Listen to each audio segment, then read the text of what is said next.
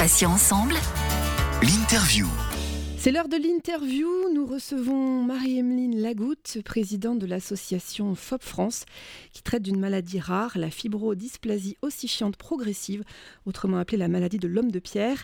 Bonjour Marie-Emeline, comment allez-vous? Bonjour, oui, je vais très bien, merci. Merci d'intervenir sur notre antenne. Alors, parlez-nous un petit peu de cette pathologie et puis bien évidemment de, de votre association. Donc, de quoi s'agit-il en fait, la maladie de l'homme de pierre? Oui, alors la, maladie de l'homme de pierre, donc, est une maladie qui est génétique, qui est euh, orpheline et qui est même ultra rare. On est vraiment dans, dans un domaine d'ultra rare parce qu'il y a moins de 100 personnes euh, en France diagnostiquées euh, à ce jour, 93 exactement. Euh, c'est une maladie donc qui intervient dès la conception euh, donc de, de l'enfant euh, qui, qui, naît avec. le gène responsable de, de cette pathologie a été découvert le 23 avril 2006 et effectivement cette cette date tous les ans est vraiment un jour de fête pour la communauté FOP internationale. Euh, plus exactement, euh, la maladie de l'homme de pierre est donc, euh, on peut dire, une des maladies les plus invalidantes au monde parce qu'elle se traduit par des ossifications progressives et irrémédiables des muscles, des tendons, des ligaments et des autres tissus mous de notre corps il y a des, poussées sporadiques et euh, des ponts d'ossification euh, qui se forment entre les articulations. Et on dit que ces ossifications, si vous voulez, enferment peu à peu euh, les patients dans une espèce de second squelette. donc toutes les manifestations de, cette pathologie apparaissent au fur et à mesure de la vie et se, se, propagent un peu du haut vers le bas du corps et qui vraiment emprisonnent le malade de, de, cette terrible pathologie. Nous avons créé, à la suite de l'annonce du diagnostic chez notre fils euh, aîné, nous avons créé avec mon mari euh, l'association FOP France. Euh, cette association qui a une petite dizaine d'années s'est donné trois missions, si vous voulez, pour pour répondre à son objectif initial qui est finalement de trouver un traitement pour la FOP. Ces trois missions sont, sont, sont les suivantes. Donc la première mission, c'est fédérer les familles parce que accueillir, si vous voulez, les nouveaux diagnostiqués, c'est indispensable pour une bonne prise en charge euh, de, ces familles-là et fédérer les familles aussi par euh, des rendez-vous annuels que sont euh, les séminaires des familles, des séminaires internationaux parce que tous les, principaux experts de notre pathologie viennent donner les avancées de leurs recherches cliniques et ça permet aussi donc de, de se rencontrer, que les familles puissent échanger lors de ces moments uniques dans l'année. Donc, euh, la seconde mission, c'est bien évidemment donc de soutenir la recherche euh, euh, en France et dans le monde. Et pour cela, l'association FOB France interagit avec deux publics. donc, le public plutôt médical avec les réseaux hospitaliers, les réseaux universitaires et bien évidemment le réseau des industries pharmaceutiques parce qu'il y a plusieurs essais cliniques en cours pour notre pathologie. Et aussi donc interagit avec le monde associatif comme l'Alliance Maladies Rares en France Eurordis en Europe et puis l'association FOP internationale avec laquelle nous, sommes très liés. Euh, cette interaction avec ces publics, c'est finalement beaucoup de, de traduction, euh, donc de l'anglais vers le français, puis aussi une traduction pour la vulgarisation des données scientifiques pour qu'elles soient accessibles et compréhensibles pour pouvoir informer euh, les, les familles. Euh, donc ça c'est pour la deuxième mission et puis enfin pour la troisième mission c'est de sensibiliser les populations euh, à notre pathologie donc en organisant des manifestations en tout genre euh, essentiellement sur le territoire national. Alors Marie-Emeline, moi j'ai une question.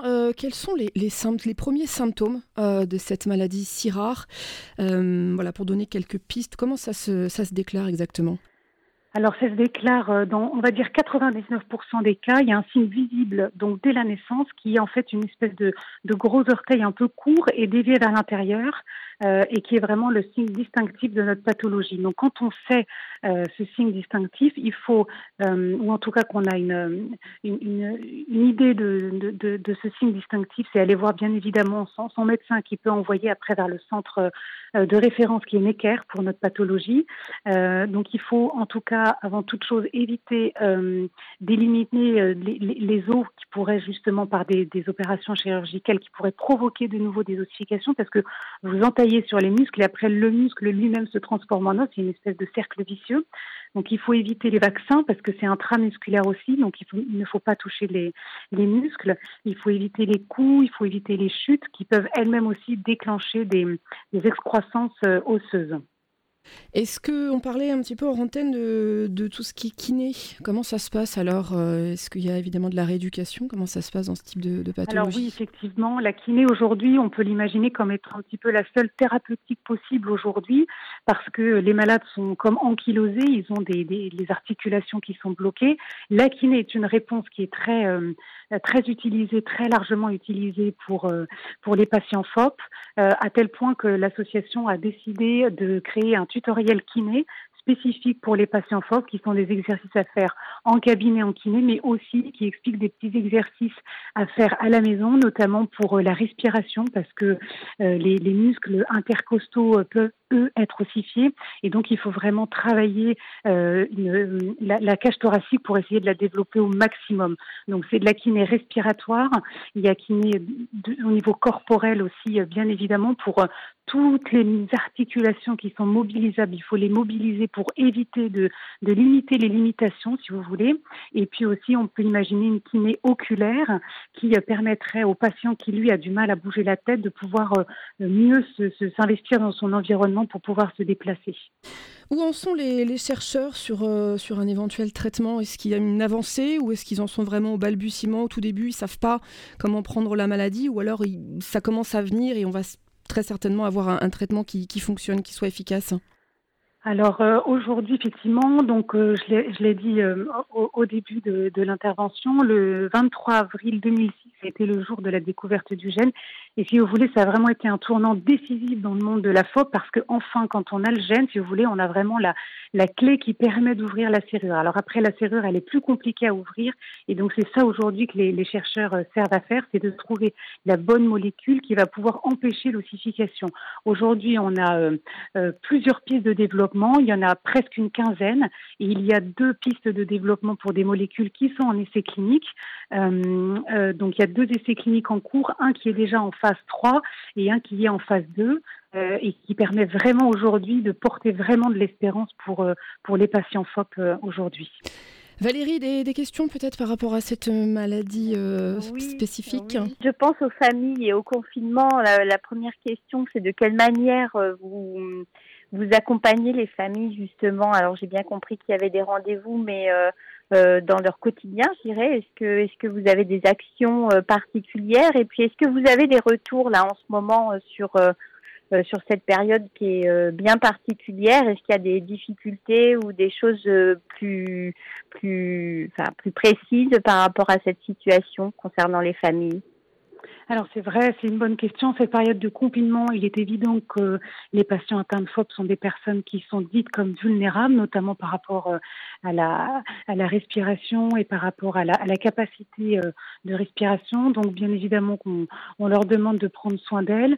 Je sais que les, les difficultés qu'elles éprouvent, c'est le manque de d'AVS et euh, de, soins qu'elles peuvent recevoir elles-mêmes à la maison qui sont un petit peu en, en pointillés, on va dire. Donc les difficultés se portent d'une part à ce niveau-là. Donc on essaye de, les soutenir et de les envoyer soit vers les médecins, soit vers les filières de santé qui est pour nous, qui est la filière Oscar, qui peut apporter des réponses euh, à leurs questions. Et deuxièmement, on a des échanges avec eux pour euh, se protéger, avoir les gestes barrières et puis pour euh, leur demander que les soignants qui viennent chez eux ou le, les, personnes de leur famille puissent mettre des masques et effectivement donc bien se laver les mains pour, pour les protéger.